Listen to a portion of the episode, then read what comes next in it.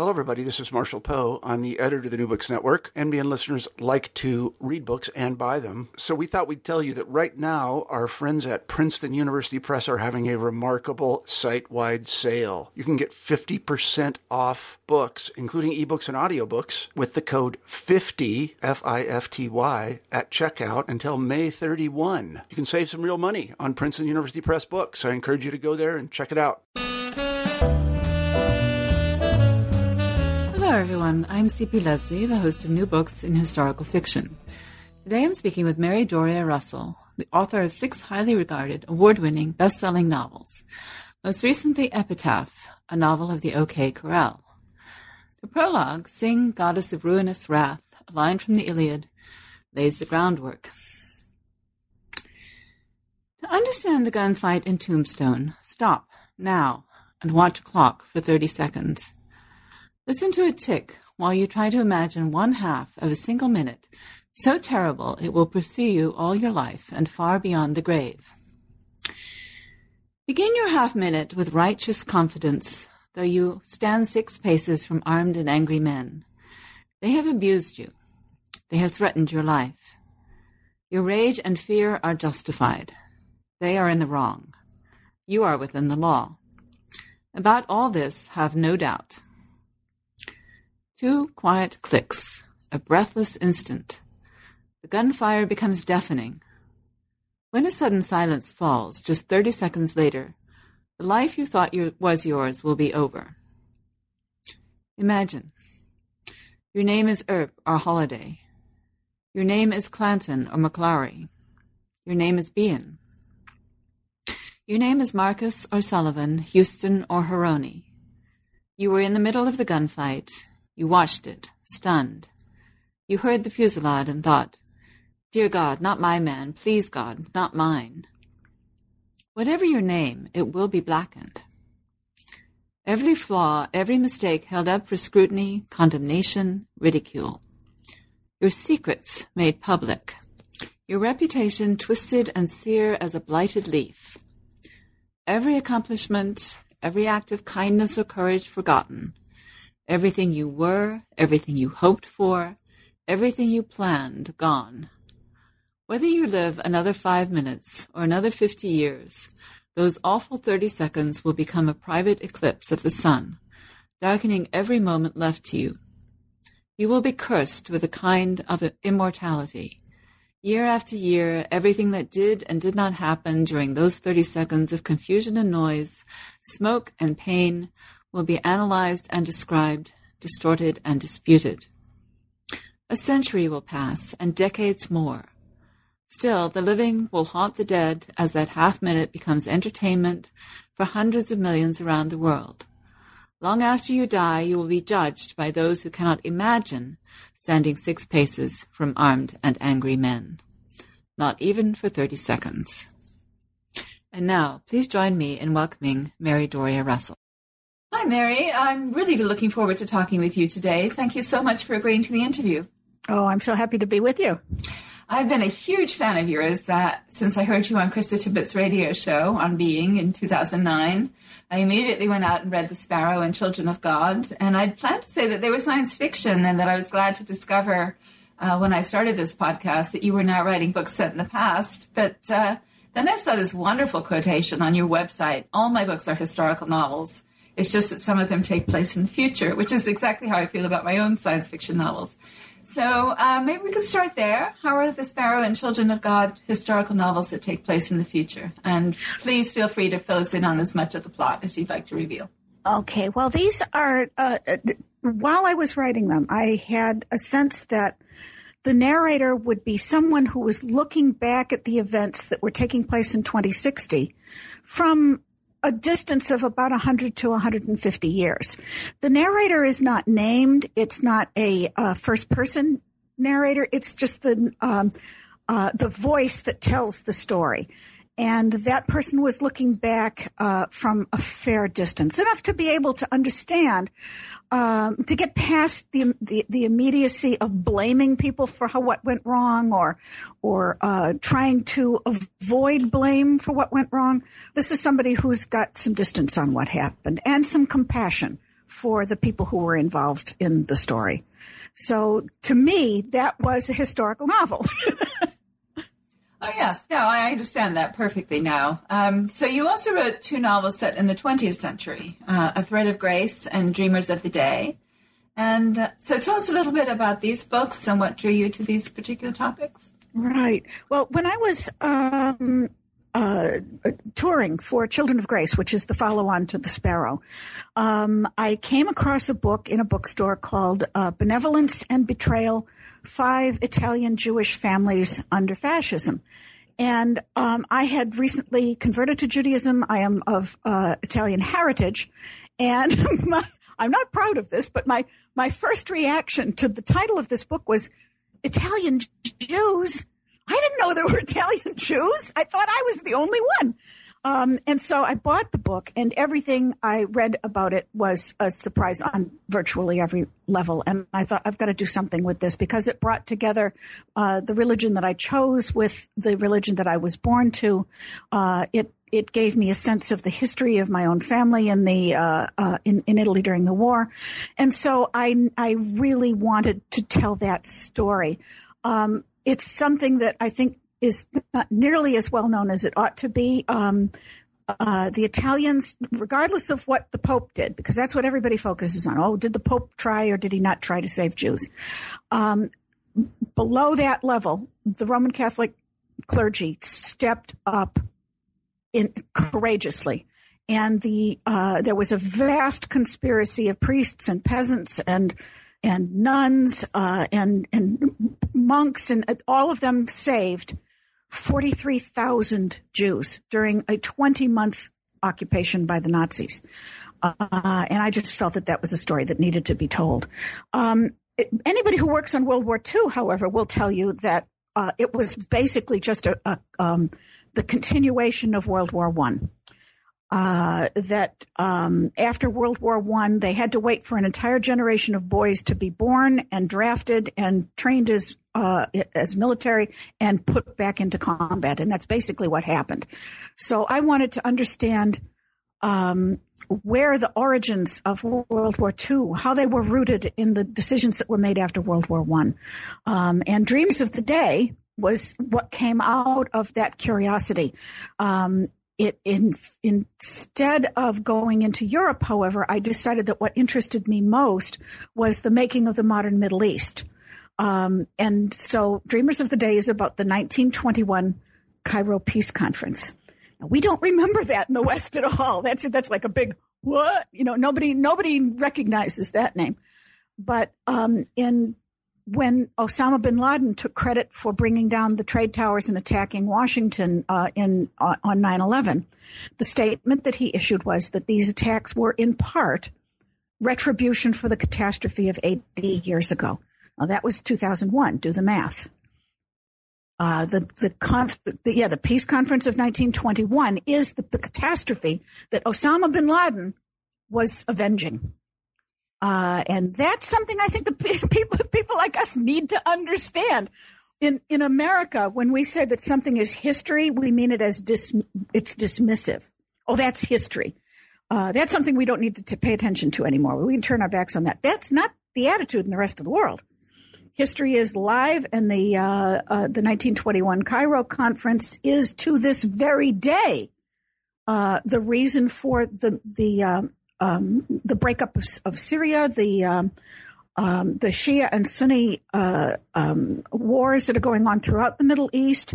All of that has its roots in the decisions that were made in 1921 by Winston Churchill and Gertrude Bell and T.E. Lawrence. If we'd paid attention to Lawrence of Arabia, this wouldn't be happening, or at least it would be ameliorated. And that's really interesting. This is a sideline to where we're going, but I'm actually, I'd love to know a little bit more about that. What was it that happened at the Cairo conference that is still upsetting the Middle East? Yeah, well, in, in it, it, only took 11 days and they went sightseeing. This was 40, uh, uh, Lawrence of Arabia called it Winston and his 40 thieves. Um, 40 diplomats and oil men, significantly, plus Gertrude Bell. Uh, and um, they they drew the lines on the maps. They invented Palestine. They invented Transjordan, which meant across the Jordan. That is now the, the Kingdom of Jordan. They invented Iraq. Um, they invented Syria. They were basically carving up the territories that had been held by Turkey as the Ottoman Empire, and that was defeated during World War One. And um, so they, France and Britain just came in and said, okay, uh, France gets uh, Lebanon and Syria, and uh, Britain gets Iraq and Jordan and Palestine, and they were simply carving it up. Uh, and um, and the oilmen were very aware of where the deposits were. So um, uh, Gertrude Bell drew a line around Basra, Baghdad, and Mosul, called it Iraq. She knew that she was putting together um, Shia, Sunni, and um, and Kurd ethnic groups who hated one another, and they did it deliberately on the theory that they would never make common cause and throw the Brits out. Now that it, it worked until 1956, so she served her empire well. But every place you see on a map where there are interethnic and vicious fights going on, and where there was a straight line you're looking at the maps that were drawn um, in in the aftermath of World War One, and always the logic was let's cut across linguistic groups, let's cut across ethnic groups. We're going to put traditional enemies together, and they'll be too busy fighting one another to get in the way of us when we're pulling whatever natural resources we want out of their countries. Right, divide and rule. It yes. is ugly. Yeah. Yeah. No, I get it now. I, I, I knew that they did that in Africa. I actually knew that they had done it in the Middle East, and of course the Soviets did it in Central Asia. Yes. Um, the same thing, and uh, I just hadn't quite connected. and Southeast Asia is probably part of the same thing, but that's not an area of expertise for me. Right. Nor me. No, you're right. But I had just not made the connection with the Cairo conference because, frankly, I was ignorant about it too. Yeah, exactly. it was, you know, for me, uh, um, I was, uh, uh, I had finished uh, A Thread of Grace, and that took seven years. That's the one about uh, Jewish survival in Nazi occupied Italy. That was also probably the hardest seven years of my personal life. I had three people who were very dear to me who were dying of prolonged and awful illnesses. None of them were within driving distance, you know, so every time I had to be at a bedside, it was at least two plane flights away. Um, and menopause and my kid was learning how to drive and getting his heart broken by his first girlfriend. And, you know, I mean, it was just everything was going on at once. And so I had decided that I was going to take a year off and I was going to read for pleasure. I was just going to get away and, you know, to spend those seven years working on the Holocaust. It was just not a cheerful time. So, um, I, I just was watching the History Channel and, uh, you know, just watching a documentary and it was only a half hour on T.E. Lawrence, who was someone that I was I'm very fond of and had uh, been enormously influenced by in my early teenage years. Um, 1962, I saw Lawrence of Arabia, and that it changed my life. Um, and so I was watching this documentary and I was thinking, damn, you know, I'm, I'm 10 years older than Lawrence ever got to be. Uh, he died at 46, which seemed like, well, he was, no, at least he didn't die young. That's what I thought when he, when I was a kid. Yeah, right. Um, Doesn't look like that now, right? Know, the pride of life, you know. Um, so I, I thought I should get out some of the old biographies that I still have from when I was a teenager and see how I react to him as an adult after experiencing some history myself. Let's, you know, is he still as heroic? Would I still be as impressed by him now as I as I was then? And uh, in all honesty, um, he, my respect for him grew. Um, but there, most of the stories end where you end a story really makes a difference. Most of them end at the end of the war uh, for him. And uh, I was reading the um, uh, the biography, and I went on to after the war. And one of the first things he was involved in was the 1921 Cairo Peace Conference, and that's when I finally made sense of the um, the remark that Osama bin Laden had made uh, in in 2001 about the the catastrophe of 80 years ago. I went, oh, there's there's two dots that just connected for me. So that's what drew me into writing about the, the Cairo conference. that's fascinating. I'm going to have to look for that one too now. Um, I haven't read those two middle ones because I read the, the science fiction and then I read Doc and Epitaph, which are mm-hmm. what we're going to talk about. But um, then I'll definitely have to go look for those too. Um, I normally ask this first, but I would love to hear a bit more about how you became a novelist because you hold degrees in anthropology, uh, including a PhD. You taught anatomy at the Case Western School of Dentistry. Fiction doesn't seem like the obvious accompaniment to that path. Uh, well, the, the, the, quick answer is unemployment. Ah. Um. state with which I too am familiar. yeah. Can you relate? yes, I'm a historian who specializes, uh, uh, specializes in the 16th century. So I did. yeah, I was, uh, I was teaching at the uh, at the dental school, uh, here in Cleveland, uh, Gross Anatomy, and um, they ran out of baby boomers to educate, and they couldn't make up the difference with foreign students. I'm just, I'm just being real about it because that's what the issue really was. Uh, and so they decided to cut costs by downsizing my entire department out of existence. So now all of the dental schools take their, uh, you know, biochem and anatomy and uh, uh, physiology and cell biology. Oh, they take all those courses in the med school. So I didn't actually lose my job. I know right where it is. Ah, yes. It's in medical okay. school. Somebody else is doing it now. Um, and, uh, but that was, you know, in a lot of ways that was okay because, um, I, I wasn't going to get tenure track there. Uh, I was a I was a postdoc. That was a position that was going to run out, um, and uh, I made a very smooth transition from uh, postdoc uh, anatomy studies of craniofacial biomechanics um, to uh, doing um, users manuals for CT and MR scanners. Uh, there was Cleveland is a hotbed of um, uh, medical imaging uh, companies and medical uh, biomedical companies in general. And uh, I had used an MR scanner in my own research. I knew how to do double and triple oblique scans because I, I had done that for my own research. And the, one of the engineers said that there was somebody in house who was trying to write the user's manual for how to do that, and that he would not live long enough to be, to, to learn how to do that. the guy was just so tired of explaining it to him. So uh, they offered me a, a, a, a job, a one shot deal uh, to do a pamphlet on uh, double oblique scans with an MR scanner. And I turned the uh, the project around in 11 days with the illustrations. And they went, Oh, would you like to do the entire HP scanner? And I went, Sure. so I like cut my hours in half and tripled my income in one step. It was amazing. It still doesn't quite explain where the novels come in, though. Well, then again, uh, okay, at, uh, at the end of the first first Bush administration, okay, so George H. W. Bush, there was a big recession, uh, yes. and uh, my um, my contracts dried up. I was working freelance, and uh, uh, the the company one company went under, and one was barely making payroll, and another, you know, uh, uh cut its outside vendors from eight hundred to sixty, and I didn't make that cut, so uh, I was unemployed, and my kid was going to um, uh, first grade.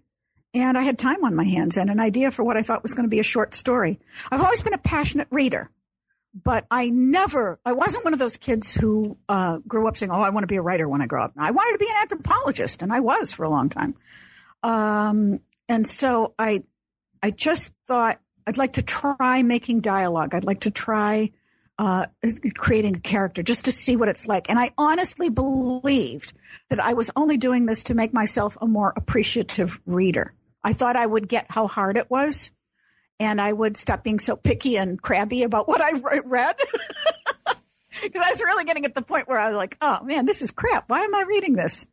Um, and so I, I, I, got started on uh, what I thought was going to be a short story, and it turned into The Sparrow and Children of God. And, you know, it just kept pulling me along. That's really great. I was actually the, very much the same. I was uh, a historian. I wrote history, academic history, and it never occurred to me that I would sit down and write fiction. So it's always interesting to me to hear how other people get there. Um, and uh, it sounds. I mean, there's no downside for your first for your first novel. Um, but for my for my son and my husband, I mean, they were living with June Cleaver as far as they were concerned uh, you know, they came home and the house was uh, neat and the laundry was done and there were, you know, cookies and milk for Danny and a nice uh, uh dinner for Don. And they were like, what's not to like about this?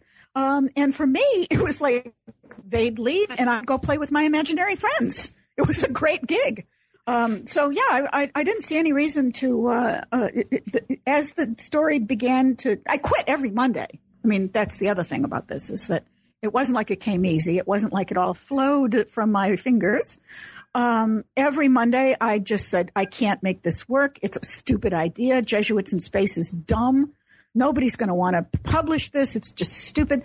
Uh, and then I'd, I'd just walk away from it. And the next morning, when I was standing in the shower or when I was doing laundry later that afternoon, I would suddenly think, well, what if I saw this from Jimmy Quinn's point of view?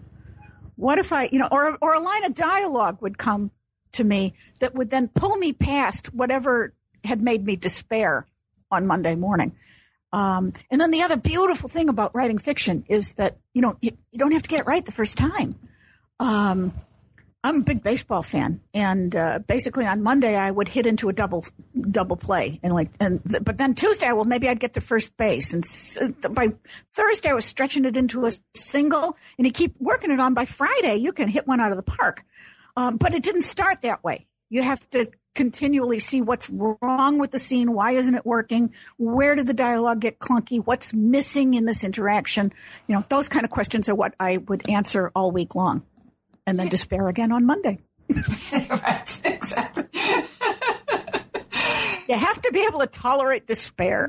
Yes, yes. I think we all have those moments when we just think, "What was I thinking?" Why? Yeah, I was. Just, this is a stupid idea, and I never should have started it, and I'm not going to finish it, and I'm done. Right. You know, until the next morning, then you wake up with something. Oh, all right, I'll get a little further.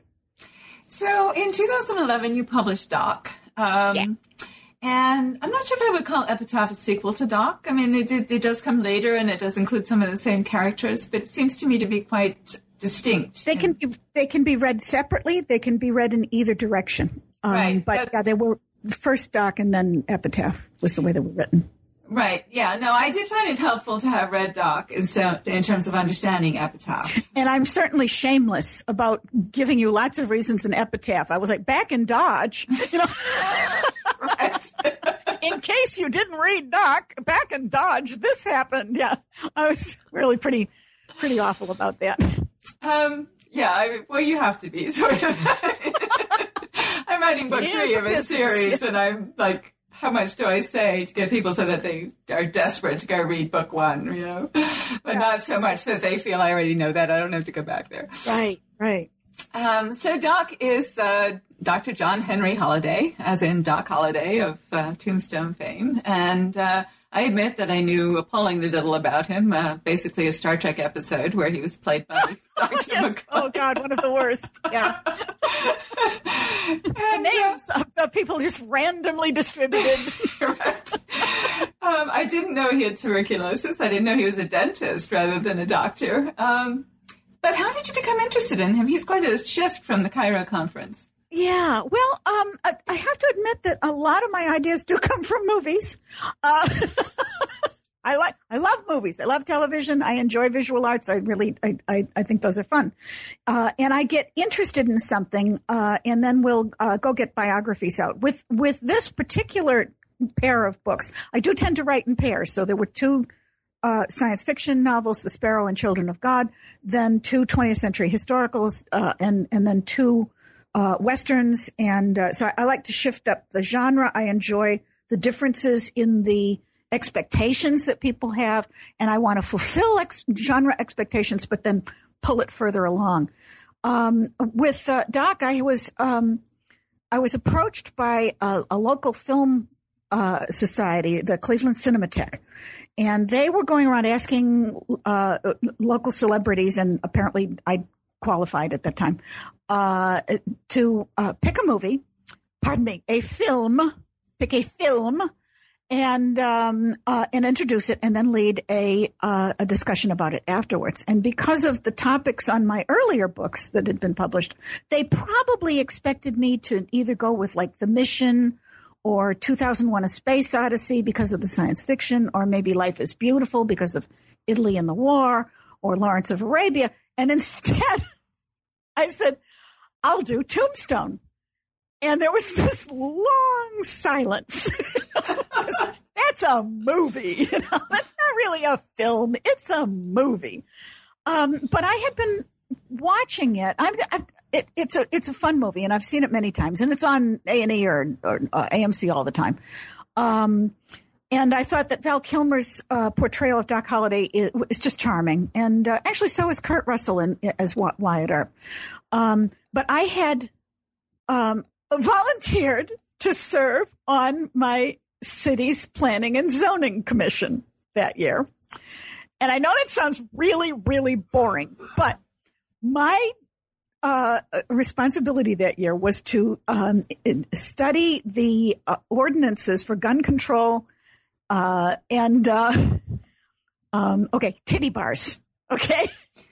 Uh, you know, vice laws around the country. And the idea was that we wanted to write our own ordinances for South Euclid without getting involved with a uh, Supreme Court challenge because those are enormously expensive and you usually lose. So we wanted to see what what ordinances had already passed Supreme Court scrutiny. So that was my job. I was supposed to look at vice laws and uh, and gun control ordinances. And I watched. I just happened to watch Tombstone again after having been involved with that for about six months, and went, "Oh my God, South Euclid, Ohio is dealing with the same issues as Western boomtowns like Dodge City, Kansas, and Tombstone, Arizona. How sad is that?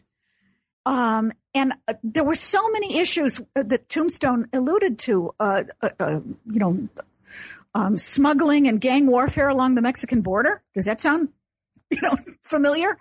Um, uh, the kind of corruption uh, that can happen to law enforcement when gigantic piles of cash are involved. Um, all of that kind of made it feel uh, uh, Americans feeling threatened by the Chinese, um, women uh, still marching for equal pay for equal work. All of that stuff was in that movie, and I thought this is. I want to go into this further and find out more about what was going on in 1881. Um, the the politics are virtually the same as we have today. Um, there were two uh, newspapers. One was basically MSNBC, and the other was basically Fox News. Um, this is in Tombstone, Arizona, and so uh, you know all of these things just seemed like they were so contemporary. And I started reading biographies, which is always my next step when I get interested in a in a particular era of history. And what completely hooked me was something that the Holliday family had not ever made public until about 11, 12 years ago when Karen Holliday Tanner finally published uh, Doc Holliday, A Family Portrait. She had access to memoirs and papers and interviews and just family stuff that had never been public before. And it, she was the one who revealed that uh, John Henry Holliday was born with a cleft palate and a cleft lip. Now, I worked at a dental school. I went, wow, why didn't anybody ever mention that? And it turns out that he, his, his cleft was uh, repaired surgically by his uncle, who was a surgeon, John Stiles Holliday. Uh, and it was the first cleft palate repair in North America, as far as I've been able to find out. Um, and his mother invented speech therapy in order to correct his diction. And I was just this. It was just so different from the uh, um, the persona who is given that man's name in the movies. Uh, it, gambler and gunman is how Doc Holliday is always uh, um, identified when you when you read about him anywhere, and I thought that was just so unfair. I was I'm very maternal about him. Um, I started reading about Doc Holliday. He was he uh, came down with tuberculosis at the same age that my son was at that time when I was reading, and I just suddenly I made a connection with him. And he didn't have a mama to love him when he was grown, so I just took that boy for my own. I wanted to like just really gain for him the compassion and the respect that I believe he deserves. So that's where Doc came from. So tell us about him. Um, Doc itself is not set in 1881. It's set three years earlier. Yes. And you mentioned that you picked that time because it was a relatively happy time in his life. It was the happiest year he had after he was diagnosed. Yeah, that was the one good year that he had. Um, so tell us about him as a, the, the person that you discovered and the person that you portray in your novel. Yeah, he, there is a sense, if you watch, that there are over 40 movies that have been made about the gunfight at the OK Corral. Uh, and one of the dynamics that you have to be aware of whenever you watch any of those is that there is, there is a concerted effort to deflect any blame that might have been Wyatt Earp's onto other people. The Clantons, the McLaurys, and Doc Holliday generally take it. Doc was a friend of his, so they were, you know, a little less blatant about making everything that was Wyatt's fault his fault. But nevertheless, he is given this persona like he's he killed thousands of men or something. You know, it's it's just it, it's all baloney. he was a very good dentist. He wanted nothing more than to practice his profession.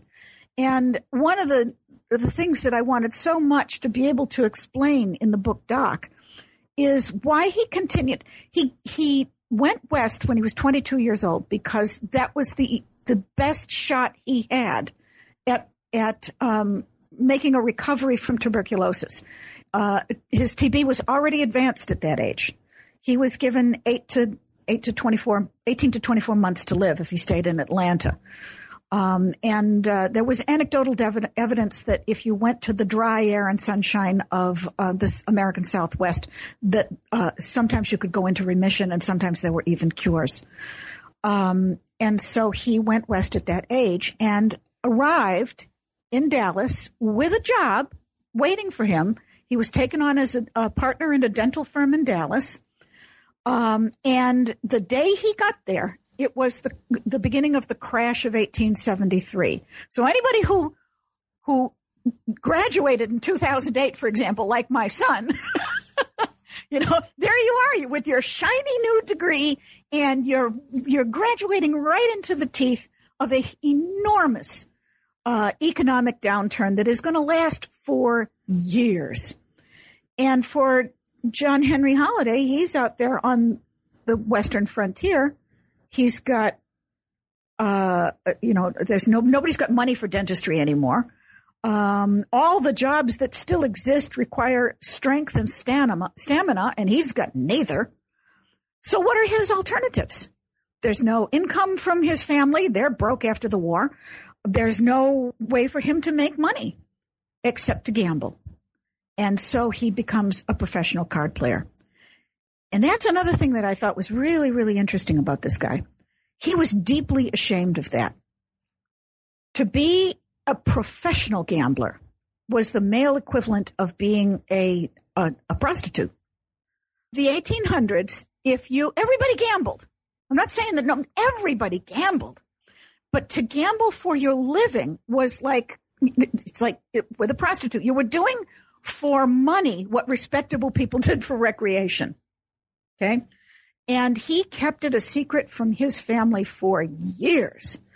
Uh, and with good reason. When they found out, when, when the gunfight at the OK Corral was national news, he was identified as a sporting man. And he had been telling them that he was still practicing dentistry. Um, and uh, they never, his father never spoke his name again. He was disowned for gambling wow. professionally. Um, so uh, it was just, I, I, the last time that he felt well enough to hang out a shingle and to uh, to practice dentistry, which he really wanted, uh, was in Dodge City in 1878. That's also the year that he met the Earps. It's the year that he met Kate Harony, who became uh, his lover and his companion, who was with him for nine years until he died, off and on. they would they would have terrible fights and leave one another, but um, mostly she left him, but she always came back and he always took her back. That was the other thing. Um, so it was just, it was, he is well educated. He spoke Greek and Latin and French. He, you know, he played classical piano. It's not the guy you see in the movies. And I wanted to restore his reputation. And you did. I think he's a very appealing character, complex, um, sometimes difficult, but. Uh, oh, yeah. Yeah. Well, I mean, for me, I, I, I grew up in Chicago, so I'm an Illinois girl. And uh, I grew up in a state where uh, Lincoln is a secular saint, you know, and and for me to write for a for a Georgian's point of view, uh, and they still spit when you say Lincoln, you know, that's, he is not well thought of in the South. So that was a real stretch for me to try and understand the Civil War from the other point of view. But of course, that's part of the uh, the thing that I find most interesting about being a historical novelist is uh, g- getting a more rounded understanding of the history um, and understanding it from the emotional point of view of the people who were involved in it, not just what happened and what happened and what happened and what happened. It's not just dates, but why people made the decisions they made and moved in the directions that they moved, how it made sense to them to do one thing and not another. That's that's to me the really the, that's the payoff for um, historical novels in general. Yeah, I think um, I'm glad you mentioned the Civil War because that's actually um, it's very much the backdrop of these novels. I mean, so many of the people oh, yeah. In the Wild West are there because you know because they, of what happened during the war. Yeah, right, exactly. Um, a lot of them, a lot of the guys that I write about, uh, their fathers were in the Mexican War. That's another war. I keep thinking I should probably go back and try to understand that. That's kind of uh, uh, the 19th century's uh, America's uh, Vietnam War. That split politics in the 1840s in a way that comes home to roost in 1860. It it's the it's the beginnings of of uh, people in across America, North and South, understanding things in a very different way and you still see that split in a, in much of the the politics that are going on today. I mean, you still got the KKK. Um, we used to be able to pretend they weren't there anymore, uh, and everybody's crawled out from under the rocks now. Um, but it's always been there, and so there there is a split in the country that goes way, way, way back. Um, but it has come to the fore most violently in the Civil War. Um, and uh, Doc himself, for example, was only 13 when the war ended. He was not directly involved. Uh, Wyatt was in his early teen years, but the older Earps, um, Virgil and uh, um, and James, uh, were in in combat on the north, on on the side of the north. Um, so, it, and in in Tombstone, Arizona, it, there was a huge split politically between the ranchers that were there long before silver was uh, uh, discovered in Tombstone, uh, and the industrialists who came in with the discovery of the silver. And because there were so many more of them, they began to take over politically. So basically, you had a bunch of, of Yankees coming down, and suddenly they're in charge of everything. And it did not sit well with the ranchers in the region. So let's talk about the Earps. I mean, I think it's fair to say, and you get to the reasons for this, but I wouldn't give it away because it would be a spoiler. Um, uh, it's pretty much thought I would say in the States at least that Wyatt Earp is like Mr. Squeaky Clean, right? He's the Eliot Ness of the 19th century. And that's, uh, that's actually a better analogy than you know, because Eliot uh, Ness wasn't quite so. I'm assuming. Because he's made out either. I'm assuming he wasn't, because really, who is? Who is, exactly. Exactly. Yeah. So tell us about your, uh, your Earps. Okay, well, here's the thing of it again, uh, the, uh, uh, one of the things I tried to do with uh, uh, with Epitaph was to understand how the 30 seconds that the gunfight at the OK Corral, how did those 30 seconds move to the center of what we believe about frontier justice and the Old West? Out of all the gunplay and all of the, the you know, the violence uh, and everything that happened on the frontier, why did those 30 seconds become the thing that people remember and the way that they remember. Um, and why are there 40 movies about that? Um, so I was very interested in, you know, with an anthropology background, I'm, I'm interested in how we choose what becomes our mythology, what, what resonates with people so consistently that 135 years later, you're still talking about the gunfight at the OK Corral. Um, and so, uh, partly it was simply because uh, Wyatt's paramour, she lived with him for 49 years. That counts. Uh, whether they ever actually got married, they were they were definitely husband and wife, and so uh, she didn't die until 1944, and she was very much involved with um, making sure that he was remembered as a squeaky clean lawman. Now, if you go into Earpland, which is where you know people who really care about this, and this is it's like science fiction. There is a whole subculture that just is passionate about the genre and about this particular uh, um, element of, of uh, Western lore. Uh, and some of them will will identify Wyatt as a squeaky clean, clean, incorruptible lawman, and others will say he was a stone cold killer. And the problem I found was that people were saying either or. And the answer was yes, he was both. And that's the man that I have to portray in Epitaph. How do you go from being someone who has a rigid black and white sense of right and wrong to someone who is able to look a man in the eye and gun him down? Um, he carried out what would now be called five extrajudicial executions in the 96 hours after his brother was killed. Um, and he was wanted for murder in, in uh, for, for his whole life after that. You know, this, he, he was not a, a hero in his own time. So I had to reconcile. How do you make a man like that? How do you make a guy who's very, very rigid in his worldview and who takes the, he, he's a teetotal Methodist and he's, you know, he's been saved by Jesus. And this is the guy who then turns around and guns men down without a second glance, uh, and never felt bad about it. Did not re- regret it um, that's a much more complex and a much more interesting person than hero or villain, which is the way that it's been approached earlier. Yes, it is absolutely, and he's very much in your novel um, He's he's like one of this group of brothers. He's not even the it, it the liveliest or the no know, the most no. sympathetic or any of that. Can no, you tell us a little no. bit about the brothers as well? Okay, well, Virgil was the officer in charge. Virgil Virgil was uh, 37, 38 years old when they were in um, uh, Tombstone, and of all the brothers, he's the only one who was a career lawman. Virgil was a lawman, and he died wearing a badge when he was sixty. Um, Morgan was the younger brother, and he was uh, uh, about 30 at, at the time that the uh, that they were in Tombstone, 30, 31. Um, and uh, he was the one that everybody loved. Morgan was charming and he was funny and he made friends with people who weren't in the family, who weren't brothers. He, he, he got outside. He was the one who was it, often because Morgan dies and because the movies basically make him into a plot device. He's the guy wearing the red shirt in Star Trek. He has to die so that Wyatt and Doc can ride off and avenge him. And, and that's the big uh, Earp vendetta ride at the end of all the movies. Um, but in real life, um, the, the, um, the friendship wasn't Wyatt and Doc, it was Wyatt and Morgan. Morgan was a, a reader.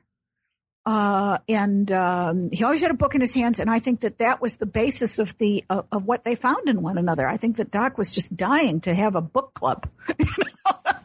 he, he, gravitated towards people who could be seduced into reading and talking about books.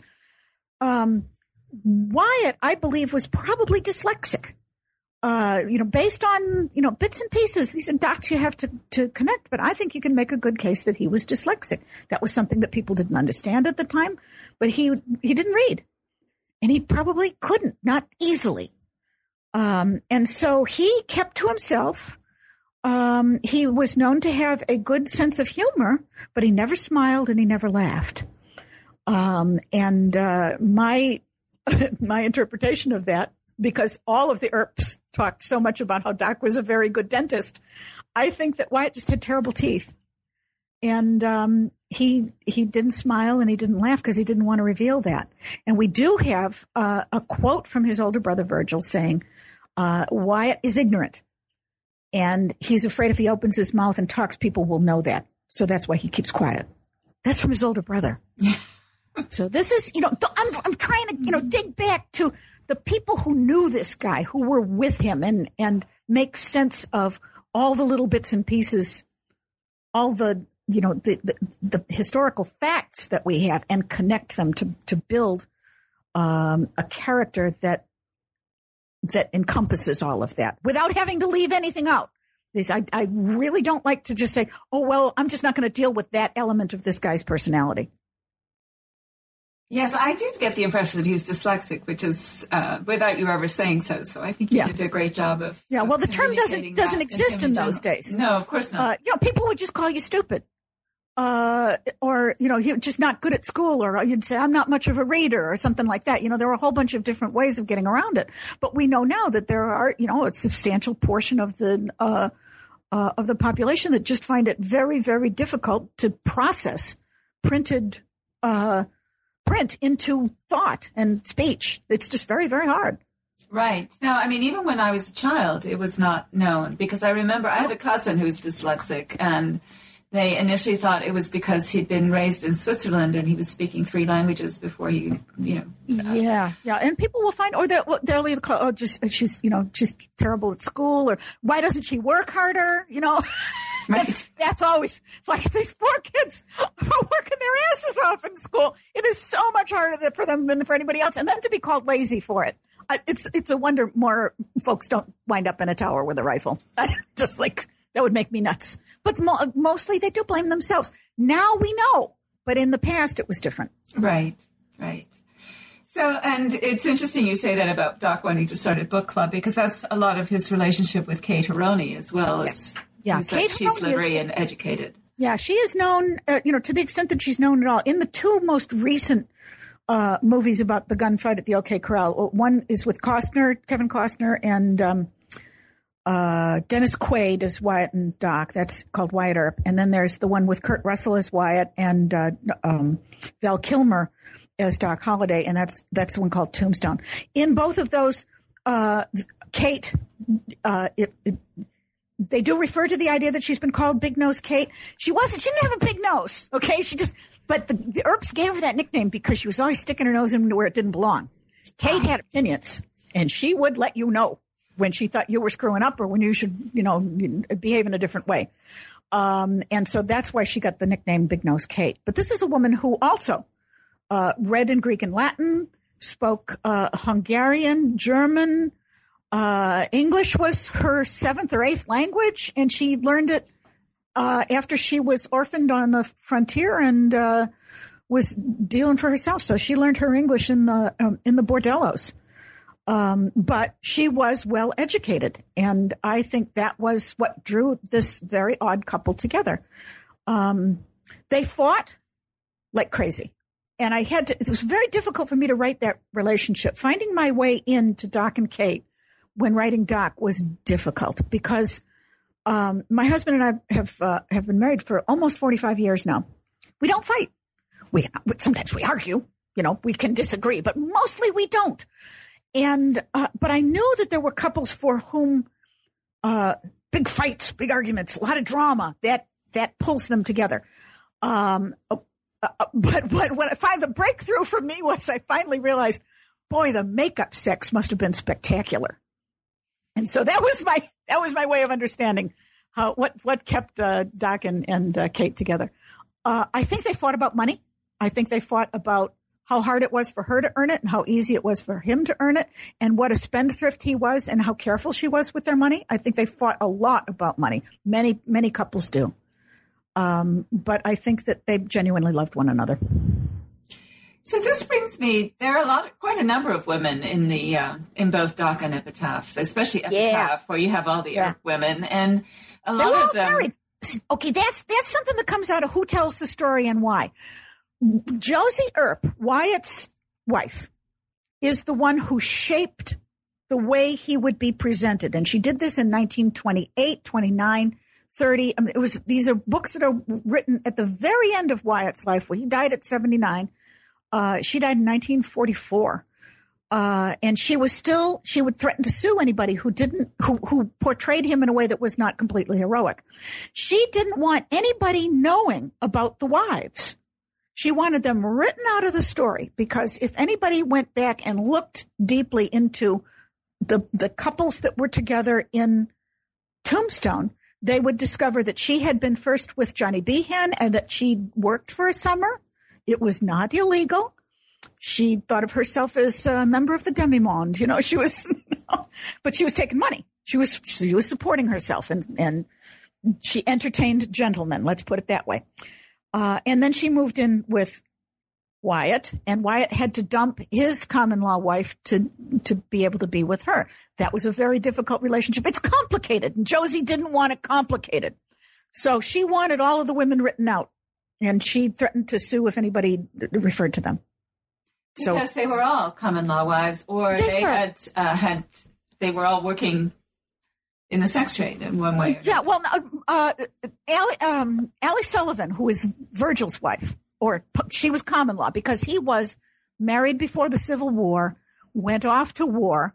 It was James who was almost killed, but the word came back to his wife that it had been Virgil who was killed. She remarried and had an, a daughter. And when Virgil found out that that had happened while he was gone, rather than go back and make life really difficult for her, he just he just moved on. He met his daughter when she was, I believe, 33 years old. She'd wanted nothing to do with him. Uh, and so he was not in a, he, he, couldn't marry Allie Sullivan legally. So they were not married either. Uh, we think that possibly Morgan and Lu- Louisa were married, but the courthouse records burned down in 1980 or 1882. So the record of that marriage was, was gone. And, and Morgan, uh, died shortly thereafter. So it's interesting, uh, especially for me coming from 16th century stuff where it's uh, really hard to find out anything about anybody. I mean, anything real um, yeah. beyond when they lived and died and stuff like that. Um, you actually know quite a lot about these women. Oh yeah, there have been. That was one of the really nice things about about writing now about this topic.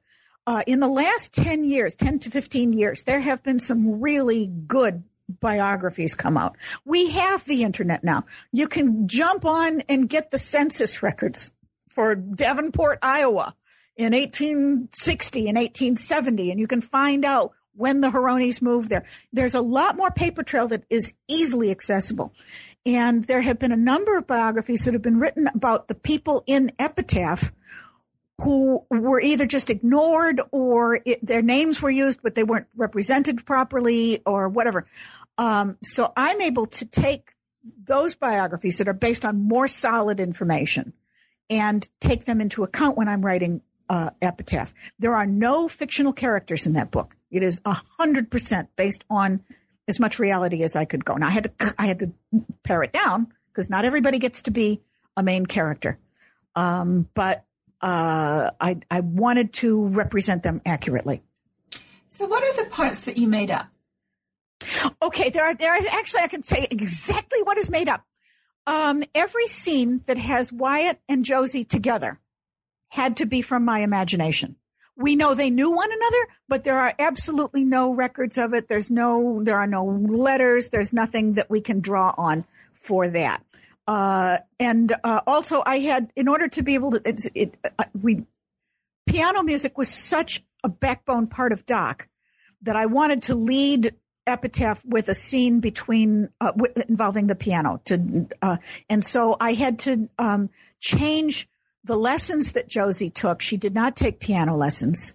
She took dance lessons. And so i was like okay we're just that's uh, but i'm gonna be uh, honest and upfront that was made up. The other thing that was uh, that i had to change was that in real life tommy McLaury we think had a crush on James's James Earp's stepdaughter. Now the problem with that was I had already published Doc and I never mentioned that Bessie had children by an earlier relationship. And I couldn't suddenly like bring them in now. so right. I, I said, oh, damn it. So, okay, now what am I going to do? And so what I did was deflect the crush onto Louisa, who was Morgan's wife. And uh, that way, I was able to bring out both of those um, characters in a much more sympathetic, deeper way to give them, you know, and I think it's realistic to think that they would have been attracted to one another. Tommy McLaury was a honey. He was just a sweetheart. And so was Louisa Earp. Uh, and uh, I can see how she could love Morgan to death and still just be thinking, this is not the life I wanted. I'm I'm tired of the Uh, of the fights and the brawls and the danger and moving from one place to another. And, and here's Tommy McLaury, who is this gorgeous, sweet, nice man with 200 acres under alfalfa. You know, you gotta you gotta let yourself think about how life might have been different. so let's talk because the McLaurys are on the other side of the, the battle of the OK Corral together yes. with the Clantons. And so before I let you go, I think we should talk about them a little bit. They're part of a or at least some of them are part of a gang known as the Cowboys, which I thought was really interesting because we think of cowboys as a good thing. Yeah. Yeah. Um, how did they manage to get themselves into this mess? Well, here's the thing of it. Um, uh, one of, again, the um, the movies, which are based on books that were presented as biography, which were actually heavily edited fiction and extremely scrubbed up biography. Um, the movies want to make the gunfight at the OK Corral into a conflict between the lawmen and the cattle thieves. Okay. So you get a big emphasis on everybody on the other side. There's the Earps and Holliday versus everybody who they were all outlaws on the other side. Not true.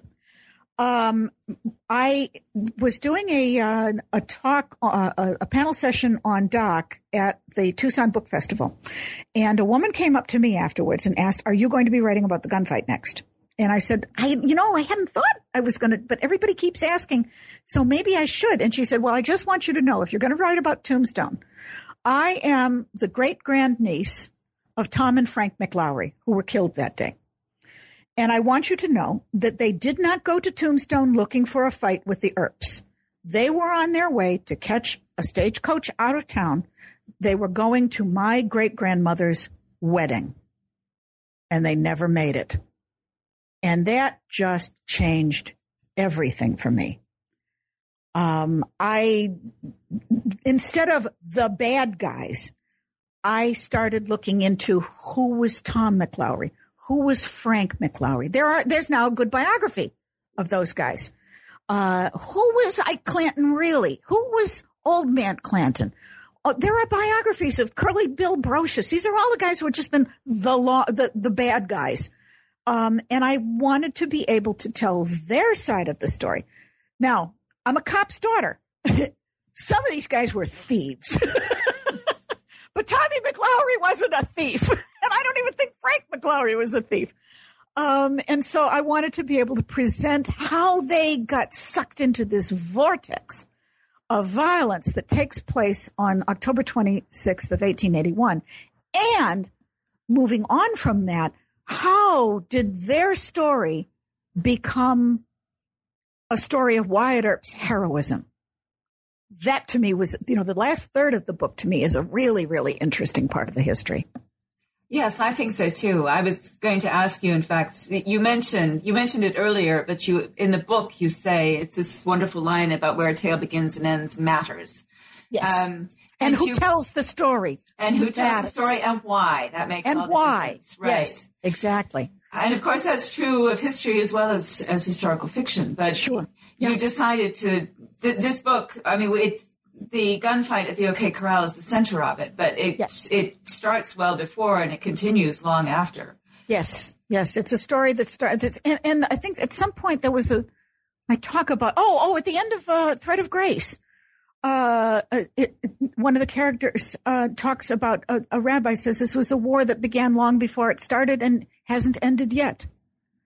Um, and I think all wars are like that. They begin long before they start, and they and they don't end. Mm-hmm. Sometimes the shooting stops, but the the echo down the generations of you know the the uh, one of the things I wanted to do with uh, uh, Epitaph is show the way that that war echoed down the generations. The way that uh, Virgil is still, he's fighting the war at night. Well, we recognize that as PTSD. But, you know, he's, he's waking up, he's, he's having these horrendous dreams of carrying his brother's shattered body through the battle to get him back to a hospital. Um, all of that kind of thing is, is really important. And, um, and people don't want to think about that or they just don't bother or something. I don't know. The, the, just the fact that concussion was a major uh, element of what happened on October 26th of 1881. Uh, Virgil Earp knocked Ike Clanton cold. Mm-hmm. He was out for two hours. That's a serious head injury. And what does Ike do when he wakes up? He goes out drinking. What's the worst thing in the world you can do on a concussion? Drink. So that we get that now. We understand. Like, no, don't do it, Ike. Um, but that's what really happened. Um, so I, I, I think that what what we can bring to the history, uh, and what I try to bring to the, all of the characters that I portray in my historical fiction is some compassion and some understanding for the way it looked to them at the time. I'm trying to tell not just Wyatt Earp's story, but Virgil's story and Doc's story and Kate's story and Allie's story and Ike Clanton's story and Tommy McLaury's story. It's their lives too. It's not just the heroes. Yeah, there are so many themes in this, that ones that we aren't going to have a chance to get to, but I hope to have another conversation with you someday and get to them. But there's, um, you know, there's child abuse, for example, what we would now call child abuse. Yes. Was just See, that's considered just, discipline at the time. Spare the rod, spoil the child. That was because beating the hell out of, literally beating the devil out of your children was good parenting. Now we would recognize that today. We would call that child abuse. but, you know, knocking a kid cold is not considered good child care anymore. But that was something that was, you know, kind of expected. Although even in a time when that was considered good parenting, Nicholas Earp and Newton Clanton, the fathers of the Earps and the and, and the Clantons who come down to us in history, were considered unusually brutal men. So even in a time when that was normal, those guys were were, were thought to be vicious. So you've hinted at the answer to this, but what would you like readers to take away from Epitaph and Doc?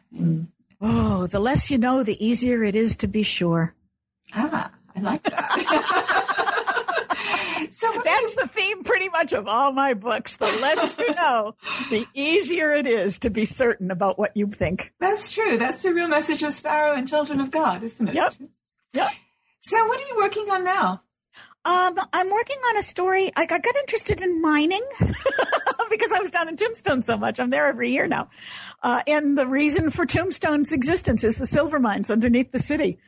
Um, I am writing a book called An Unremembered Life, which is uh, the story of uh, Annie Clements, who was once known around the world as America's Joan of Arc.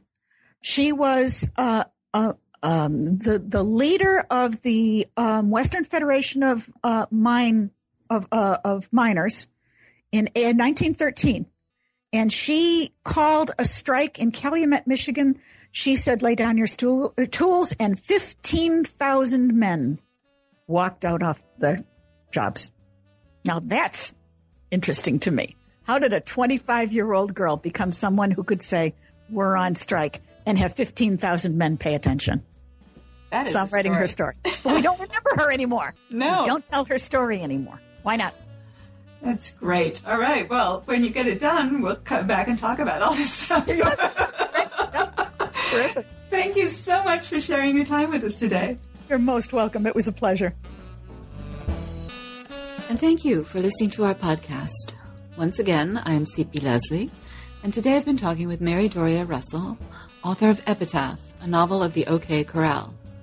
You can find out more about her at http colon slash slash marydoriarussell.net. That's M A R Y D O R I A R U S S E L L as one word.